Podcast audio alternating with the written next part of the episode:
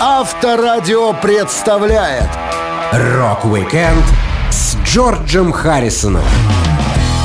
25 февраля день рождения Джорджа Харрисона, ситариста, индуиста, соло-гитариста и автора некоторых песен группы «Битлз», который получил Орден Британской империи, Оскар, 13 премий Грэмми, звезду на Аллее Славы и честь быть увековеченным в астрономии, дав свое имя одной из малых планет. Я, Александр Лисовский, расскажу вам интересные истории из жизни Джорджа Харрисона.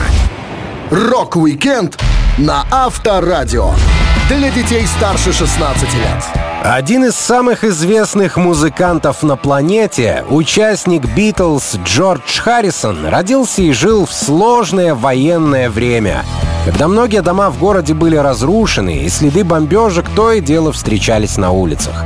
Музыкант вспоминал своих родителей. Мой отец был моряком, но ко времени моего рождения уже водил автобус. Мама происходила из ирландской семьи по фамилии Френч и работала продавщицей в магазине. У меня было два брата и одна сестра. Когда я родился, сестре уже минуло 12 лет, она только что сдала экзамен для 11-летних. Я плохо помню ее, потому что она ушла из дома в 17, поступила в педагогический колледж и больше не вернулась. Моя бабушка, мамина мама, жила неподалеку, и в детстве я мог выйти из задней двери нашего дома и переулками, а в Ливерпуле их называют задворками, дойти до ее дома. Я бывал у бабушки, когда мама с отцом уходили на работу. По меркам многодетной семьи у Харрисонов было очень тесное жилье. Ситуация с удобствами оставалась напряженной. Его родители принимали не ванну, а тазик. Все старались держаться в одной комнате, чтобы было теплее в суровые морозные зимы. Музыкант говорил, «Наш дом был очень маленьким. Две комнаты наверху и две внизу. Дверь прямо над тротуаром, без крыльца. Гостиной никогда не пользовались. Здесь был роскошный линолеум, гарнитур из трех предметов, но царил промозглый холод, так что сюда никто не заходил. Мы все ютились в кухне, где горел огонь, а на маленькой железной плите стоял чайник. Все, кто жил в этих домах, да и в большинстве домов 50-х и 60-х годов, помнят, как там холодно. В Британии было очень мало центрального отопления, в военные и послевоенные годы не оставалось топлива.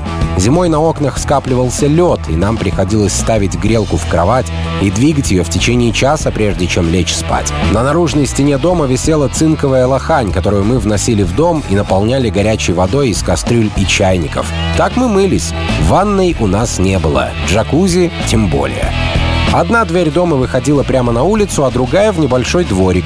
Большая часть сада была вымощена, но в одном углу все же располагалась клумба шириной в пару метров. Во дворе собственный курятник и удобство на улице. Джорджу в ту пору посчастливилось ходить на горшок, так что бегать на мороз не приходилось. Он делился. Одно из моих ранних воспоминаний, как я сижу на горшке на верхней площадке лестницы и кричу «Мама, я все!» Еще одно воспоминание детства. Уличный праздник. Повсюду были бомбоубежища. За столами и на скамейках сидели люди. В то время мне было года два, не больше. Тогда меня сфотографировали, поэтому, вероятно, тот случай запомнился. Только благодаря первым в жизни фото. Летом в доме было тепло и солнечно. Когда Джорджу стукнуло 7 лет, его семья переехала в другое место. Парня часто брали гулять. Мама водила его с собой к подругам, а в доме Харрисонов постоянно гостили родные. Музыкант рассказывал. У меня было счастливое детство. Неподалеку жило множество родственников. Часто по ночам я просыпался, выходил из спальни и видел собравшихся повеселиться людей. Вероятно, это были мои дяди, некоторые из них оказались лысыми. Они говорили, что лысины заработали потому, что открывали двери пабов головой. Мне всегда было жаль, что в доме праздник, а я об этом ничего не знаю. Не помню, играла ли музыка на таких вечеринках или нет. Наверное, они все-таки включали радио. Рок-викенд с Джорджем Харрисоном. На Авторадио. Самое главное, чему Джорджа Харрисона научила школа в детстве, это то, что школьное образование ему в жизни совсем не нужно. Тем не менее, в отличие от многих музыкальных коллег, Джордж закончил учебу, успев побывать в разных учебных заведениях. Первое место, где он столкнулся с коллективом, был скаутский отряд. Музыкант вспоминал. Я был еще совсем малышом, когда вступил в младший скаутский отряд «Волчат» при католической церкви святого Антония Падуанского. Путь до настоящих скаутов был чертовски далеким. Меня выматывали все занятия и тренировки, поэтому, добравшись до дома, я тут же засыпал измученный вожатым школе мне тоже не слишком нравилось. Помню, какое-то время я ходил в класс для малышей, и это ни капли не радовало. От школы Девдейл у меня сохранилось три воспоминания. Запах тушеной капусты, маленькая девочка с белокурыми кудряшками и домик Питера Пэна в углу комнаты, который построили сами школьники. Не полюбив учебу в младших классах, Харрисон остался при своем мнении и в более взрослую пору. Конечно, в обучении были небольшие плюсы, например, игры со сверстниками, но по большей части Джордж считал, что занимается тратой времени. Он говорил, когда я подрос, то стал ходить в Давдейлскую начальную школу. Там было неплохо, потому что мы много занимались спортом. Мы играли в футбол и подолгу тусовались друг с другом. Я считал, что бегаю очень быстро, и потому мне нравилось играть в мяч. Думаю, все дети считают себя незаурядными, хотя на самом деле это не так. В то же время в Давдейле учился и Джон Леннон. Мы иногда сталкивались на школьном дворе, но не были знакомы. Вероятно, потому что я только начал там учиться, а он уже отбывал последний год. В 40-е и 50-е годы в школах считалось нормальным применение телесного наказания за малейшие провинности, а то и без повода. Целях профилактики ученик мог отхватить подзатыльник.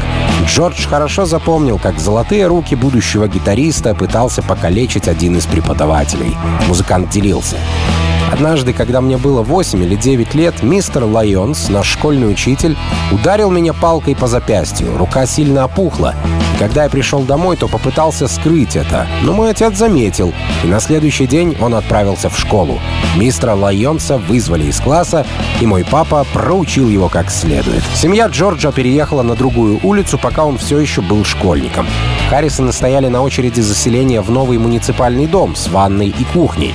Раньше у парня не было такой роскоши. За несколько лет очередь многодетных родителей на квартиру подошла, и они, наконец, сменили прописку. Парень как раз поступил в гимназию. Его учителями были либо пожилые ветераны войны, либо только что окончившие колледж специалисты, которые мало что знали о педагогике. Дисциплины на новом этапе учебной жизни оказались мучительны и страшны. Джордж недоумевал. Все эти логарифмы и квадратные корни сводили с ума. Алгебра была ужасной вещью. X плюс 3 пишут над Z, Y, Y. Я бы выучил китайский или санскрит раньше, чем эту муть. Чем людей увлекает алгебра? Я понятия не имею, как эта штука может пригодиться в жизни. В ней нет ни гармонии, ни ритма, ни какого-либо чувства. Я понимаю, выучить новый язык — это открывает дороги, людей, их культуру. Но алгебра для меня не имела ничего общего с реальностью. Я всегда знал, что школа — это не предел жизненных возможностей. Жизнь не зависит от твоих оценок. Поэтому учеба меня не слишком беспокоила. Рок-викенд с Джорджем Харрисоном на Авторадио. Многие культовые музыканты рассказывают, как решили стать артистами, увидев группу «Битлз» в шоу Эда Салливана по телевизору. Вполне резонно возникает вопрос, если все воспитывались на «Битлз», на каких песнях росли сами битлы? Что касается Джорджа Харрисона, он обожал слушать радио. Эта штука была доступна и интересна, музыкант рассказывал. В те времена существовали детекторные приемники. Впрочем, не только они. Было и радио, работавшее от аккумуляторов, наполненных кислотой. Их надо было носить в магазин на углу и оставлять на перезарядку дня на три. Мы слушали все, что передавали в эфир. Ирландских теноров вроде Джозефа Лока, танцевальную музыку, Бинга Кросби и многое другое. Мама часто вертела регулятор приемника до тех пор, пока не удавалось поймать арабскую или какую-нибудь другую радиостанцию. И мы слушали ее, пока шум не становился нестерпимым, а потом настраивались на другую волну. Родители Джорджа обладали хорошим музыкальным вкусом, и в семье был проигрыватель с пластинками, который можно было включить тогда, когда даже мощная арабская радиоволна не пробивалась сквозь воздушные просторы Великобритании. Джордж вспоминал. В детстве я слушал пластинки моих родителей, всю старую английскую музыку из мюзик-холлов. Одна такая пластинка называлась «Шананаги Да». Старый Шананаги Да играет на гитаре. Но отверстие в пластинке располагалось не по центру, поэтому звучала она довольно странно. Еще одна запись называлась «Огонь, огонь, огонь». Слова были такие. Почему все двигатели делают чух-чух? Это огонь, огонь, огонь. Там было много других слов и звуковых эффектов, воспроизводивших шум двигателей и крики толпы. Это двухсторонняя пластинка на 78 оборотов. В конце одной стороны звучали слова «Эй, переверните меня, и я спою вам еще». А когда пластинку переворачивали, припев продолжался, а потом шли еще 20 куплетов. В семье Харрисонов росло четверо детей, плюс мама, папа и многочисленные родственники, которых маленький Джордж даже не успевал запомнить. Так много их заглядывало в гости. Все слушали разную музыку. Даже проигрывателей в доме было несколько. Музыкант говорил. У моего старшего брата Гарри был портативный проигрыватель для пластинок на 45 и 33 оборота. Туда можно было погрузить стопку из 10 винилов, хотя у Гарри их было всего 3. Он аккуратно хранил их в конвертах, одной из таких пластинок была запись Глена Миллера.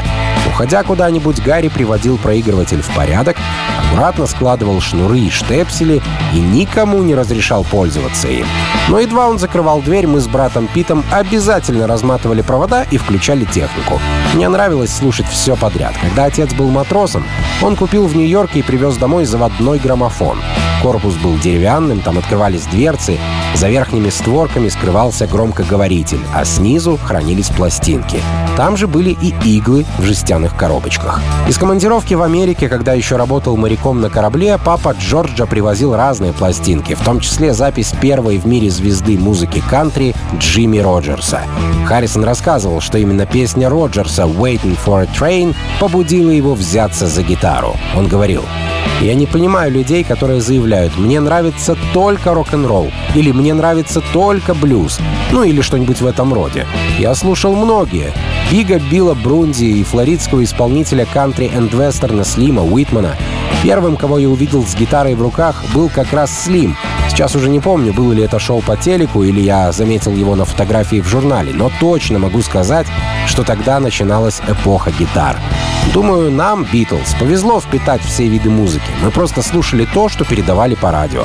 Это был основной источник музыкального образования в те времена. Рок-викенд с Джорджем Харрисоном на Авторадио. Как и многие родители, папа Джорджа Харрисона хотел хорошей и спокойной жизни для своего сына, поэтому и представить не мог, что его кровинушка станет музыкантом. Шансы прославиться с гитарой в руках были ничтожные, то ли дело работа в автомастерской. Машины у людей ломаются постоянно, Джордж рассказывал. Мой отец не владел никаким ремеслом, но считал, что трое его сыновей должны иметь разные профессии. Старший брат стал механиком, второй — сварщиком и монтажником. Вот отец и решил, если я вырасту электриком, у нас будет собственный гараж. На Рождество он подарил мне маленький набор отверток и других инструментов. А я подумал, боже, папа и вправду решил сделать из меня мастера. Эта мысль угнетала, потому что шансов стать электриком не было никаких. Джордж все больше погружался в музыкальный мир, но взять в руки гитару его подтолкнуло плохое состояние здоровья. Именно во времена, когда на душе тоска, человек прибегает к музыкотерапии. Харрисон делился.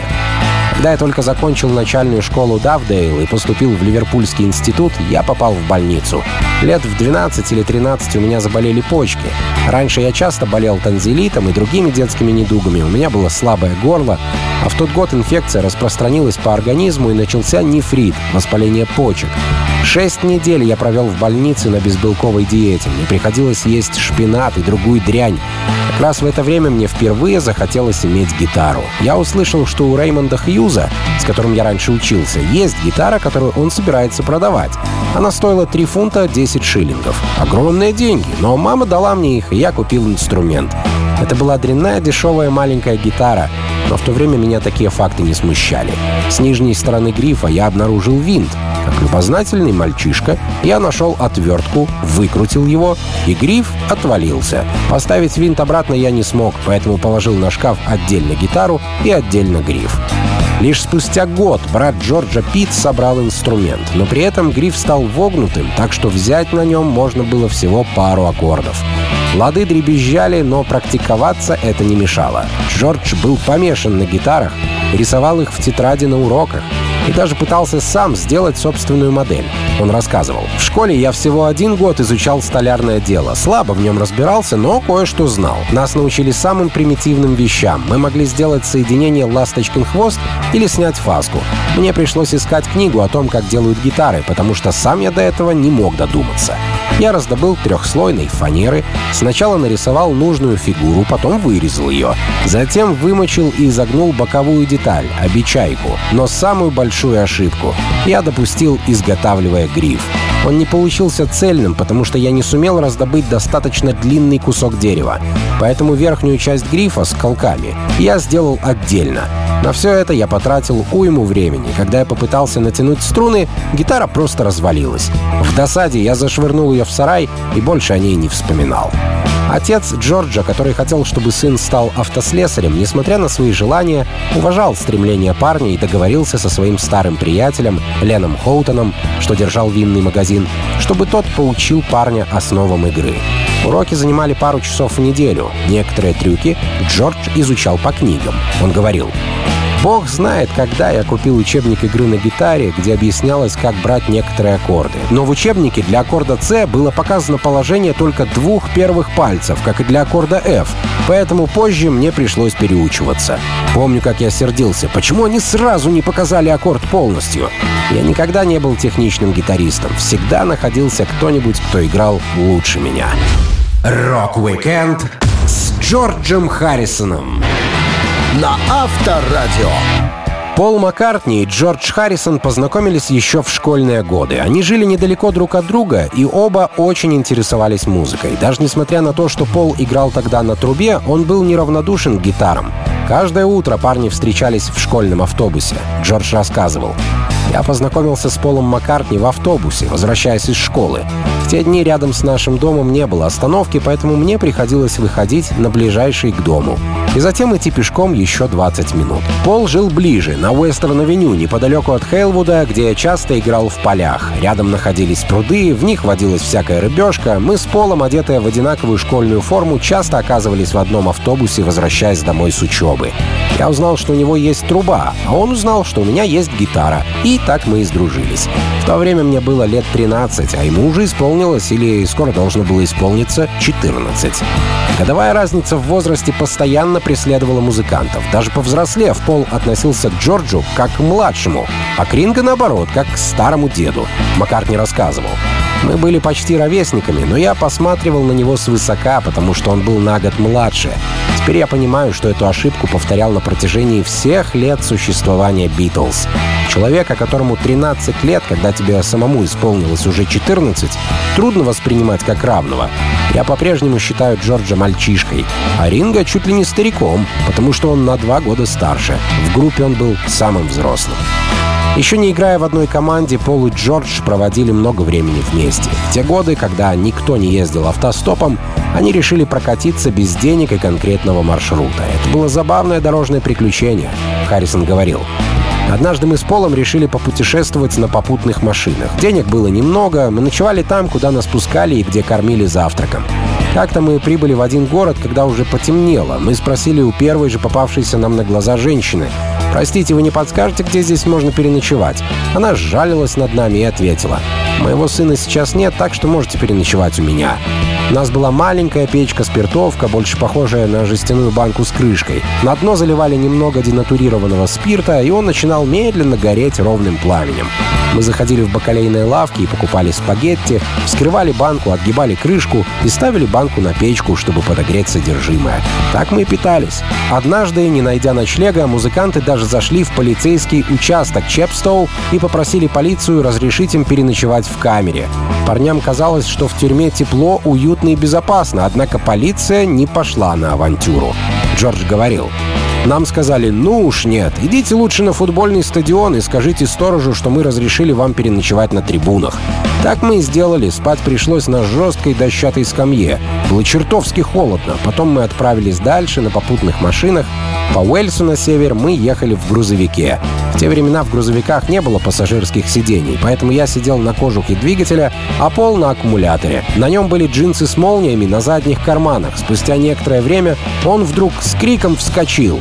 Его молния соединила плюс и минус аккумулятора, раскалилась докрасна, и поперек задницы у него появился большой ожог.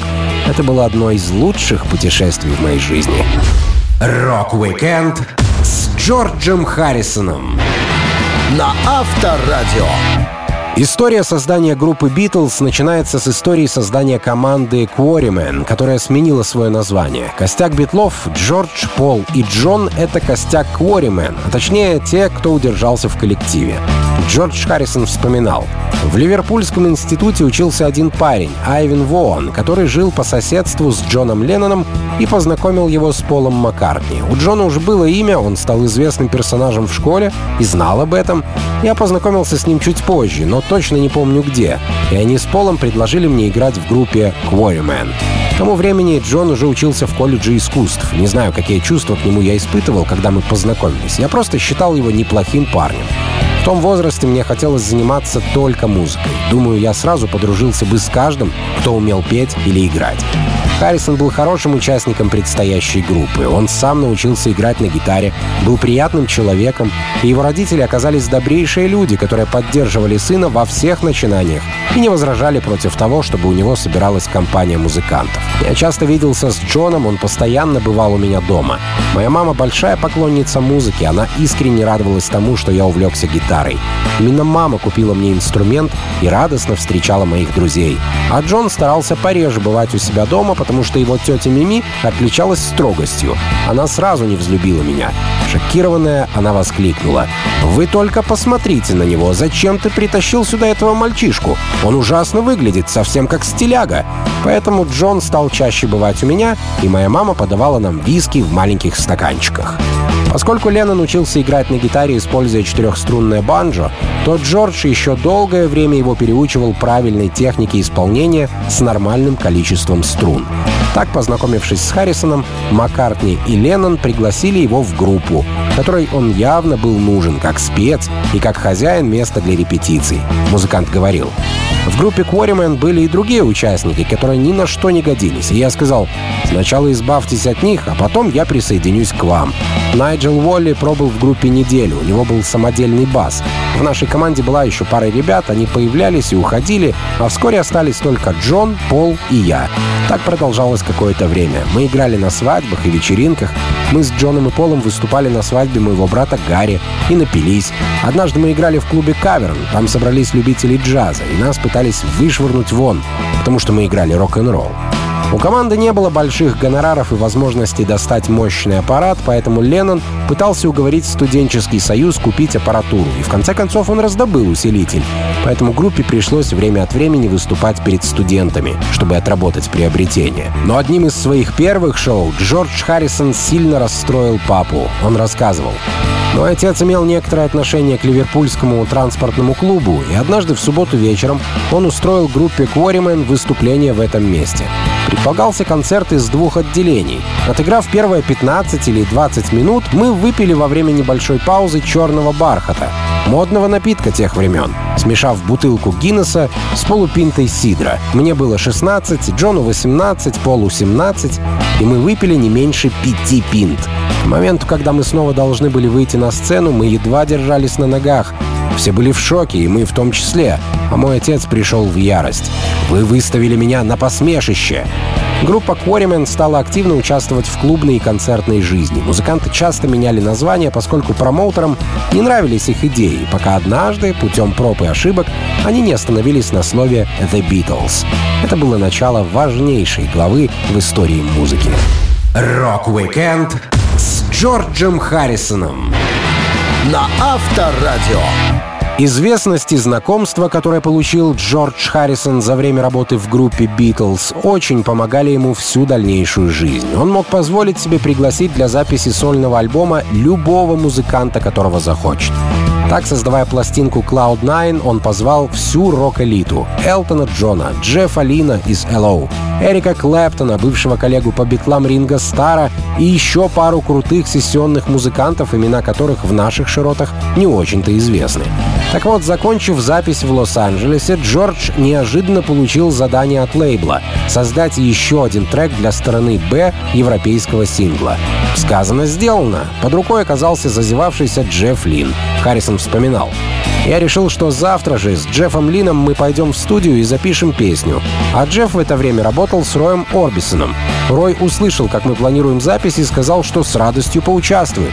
Плюс ко всему оказалось, что моя гитара валяется дома у Тома Петти. Мы зашли к нему, Тому нефиг было делать, и он тоже пошел с нами в студию. Единственная хорошая свободная студия в тех местах была студия Боба Дилана. По сути, это был обыкновенный гараж с нужной звукоизоляцией, где стоял хороший аппарат. Нам этого было более чем достаточно. Так, благодаря серии событий, которые собирали все большее количество музыкантов вокруг Харрисона, совсем как в народных сказках, где говорят «возьмите меня, я вам еще пригожусь», случайно собралась супергруппа. Том Петти делился. Мы уселись у Дилана на лужайке перед домом и начали джимовать. Джордж предложил мелодию и сыграл ее на гитаре. Каждый что-то подправил, и мы все вместе написали песню «Handle with Care», обращаться бережно. Название для нее было взято с наклейки на ящике, что стоял в гараже Боба. Знаете, тот, где нарисована рюмка и написано, что его запрещено бросать на землю. Видимо, в коробке было что-то бьющееся. Песня, придуманная звездной компанией, оказалась настолько мощной, что ее было жалко ставить на вторую сторону сингла. Пришлось сделать отдельный релиз. И раз пошла такая пьянка, трек выпустили не от имени Харрисона, от имени всего коллектива. Название команде дали Traveling Wilburys. По поводу слова Wilbury есть много предположений. В буклетике к альбому была написана целая история про оседлый народ Уилбери, который ходил, бродил и сочинял. Есть версия, что Харрисон и Лин словом Уилбери называли ошибки в записи, которые потом вырежут. Они говорили «We'll bury them in the mix». Мы вырежем это на монтаже. Traveling Wilburys выпустили всего две пластинки. Первый альбом группы называется «Часть первая», а второй — «Часть третья». Джефф Лин пояснял. Это была идея Джорджа Харрисона. Он сказал, а почему бы нам не поиграть с публикой? Назовем второй альбом третьим и напрочь запутаем народ. Так и случилось. Запутались многие. После первого альбома Traveling Wilburys из жизни ушел Рой Орбисон.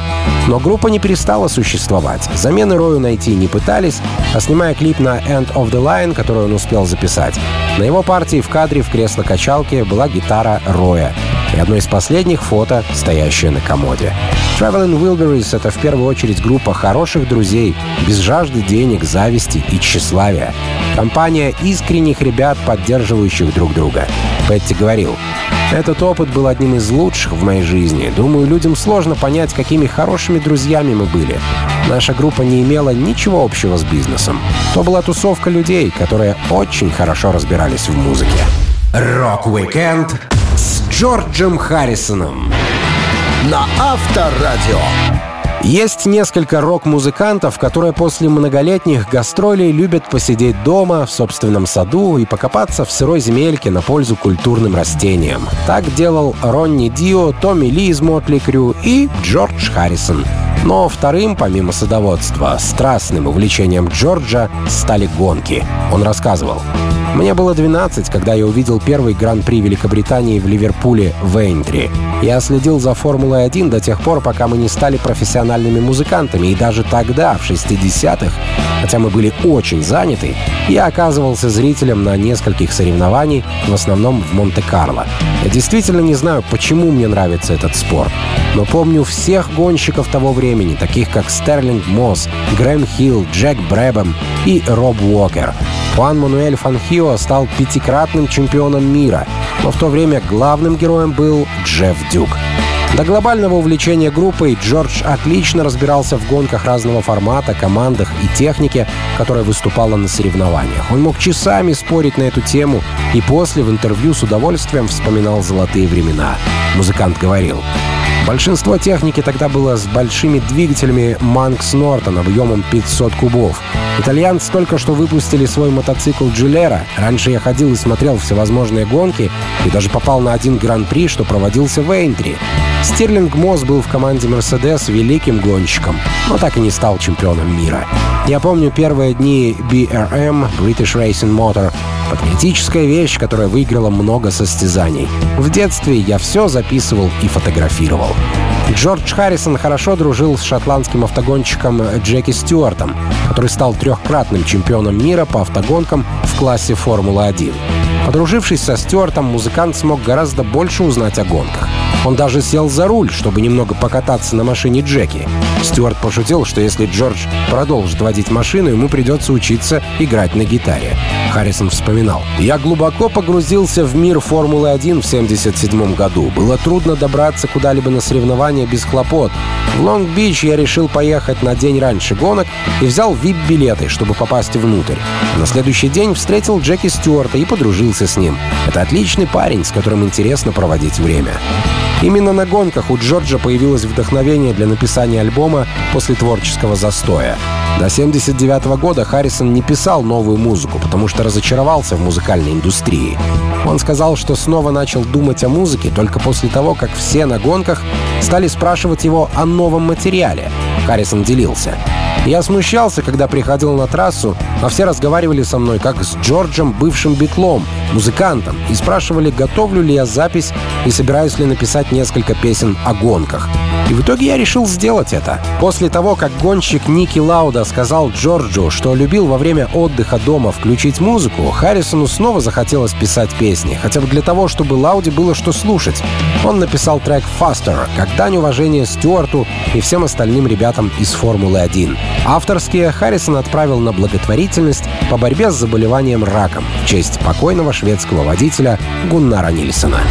Рок-викенд с Джорджем Харрисоном на Авторадио. Люди, которые в курсе того, кто такие Битлз, наверняка слышали о том, как музыканты ездили в Индию, читали мантры и соблюдали диету. Так вот, именно Джордж Харрисон втянул их в такие необычные приключения.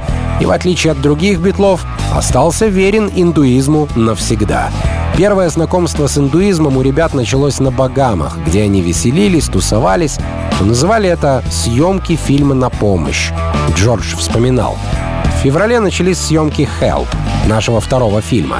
Они проходили на Багамах, в Австрии и Англии.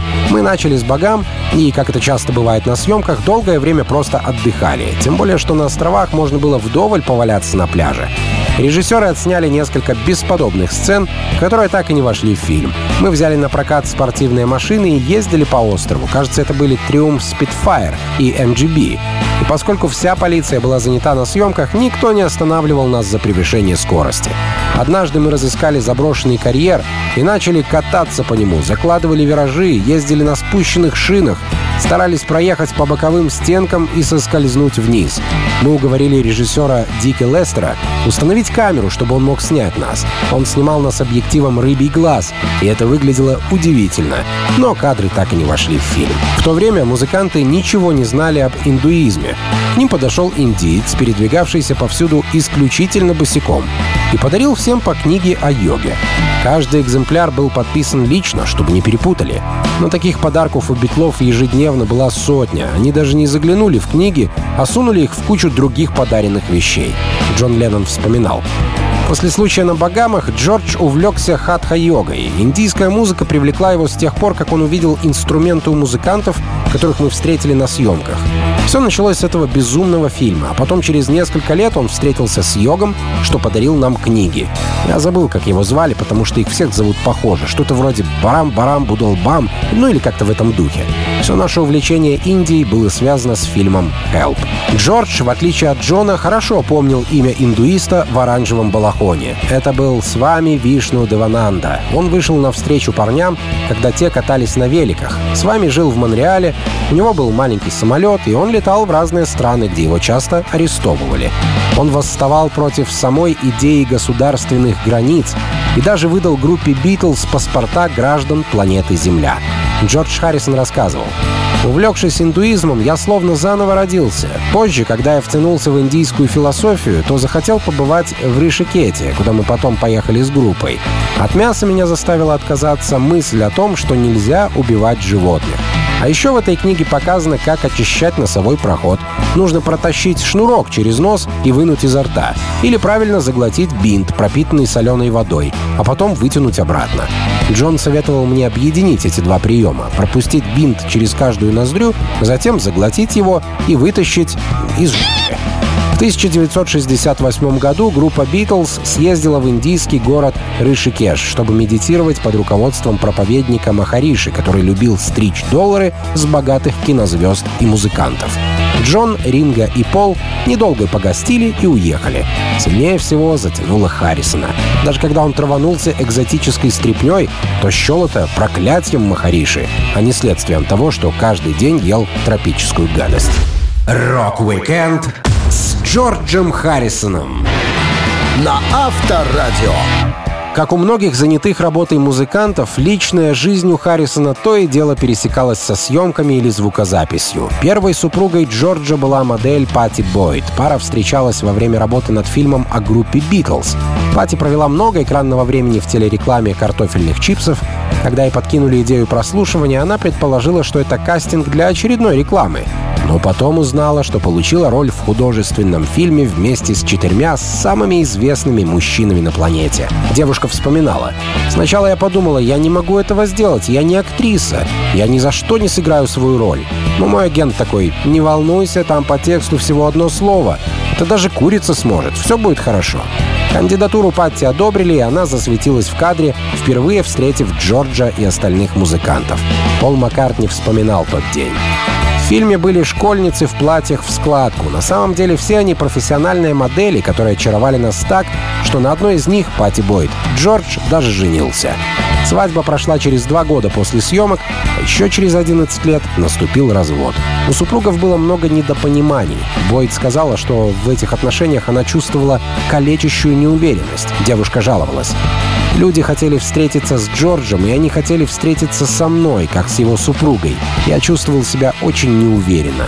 Мне было трудно принять это решение. Я понимала, что должна покинуть Джорджа, потому что ситуация действительно вышла из-под контроля. Мы стали разными, но по-прежнему любили друг друга. Вскоре после их разрыва Бойд начала встречаться с Эриком Клэптоном. Хитрый Эрик годами преследовал модель, пока она еще была супругой его лучшего друга Джорджа.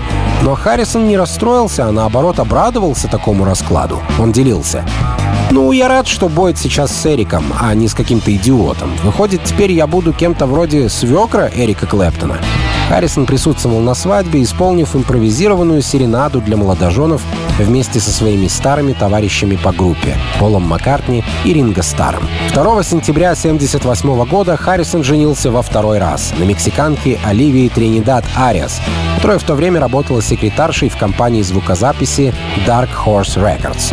Они познакомились в офисе, и у них родился первый и единственный ребенок Джорджа — сын Дхани Харрисон. Оливия оказалась бойкой женщиной и даже спасла Джорджа от нападения сумасшедшего человека с ножом. 30 декабря 1999 года на Джорджа и Оливию накинулся мужчина, проникший в их поместье. Джордж, отдыхая дома, спустился вниз, услышав шум. На него напал злоумышленник и нанес музыканту несколько ножевых ранений. Оливия схватила каминную кочергу и со всей силы огрела ею злодея. А потом женщине под руку попалась тяжелая лампа, которая хорошенько приложила преступника. После того, как местная полиция прибыла и задержала злоумышленника, Харрисоны поехали в больницу зашивать ножевые ранения. Нападавший сказал, что он выполнял миссию, данную ему Богом, и что Битлз были ведьмаками, которых нужно уничтожить. После смерти мужа от болезни Оливия Харрисон присоединилась к Йоко Оно, Полу Маккартни и Ринго Стару для управления прибыльной финансовой империей Битлз. Rock-weekend с Джорджем Харрисоном на Авторадио.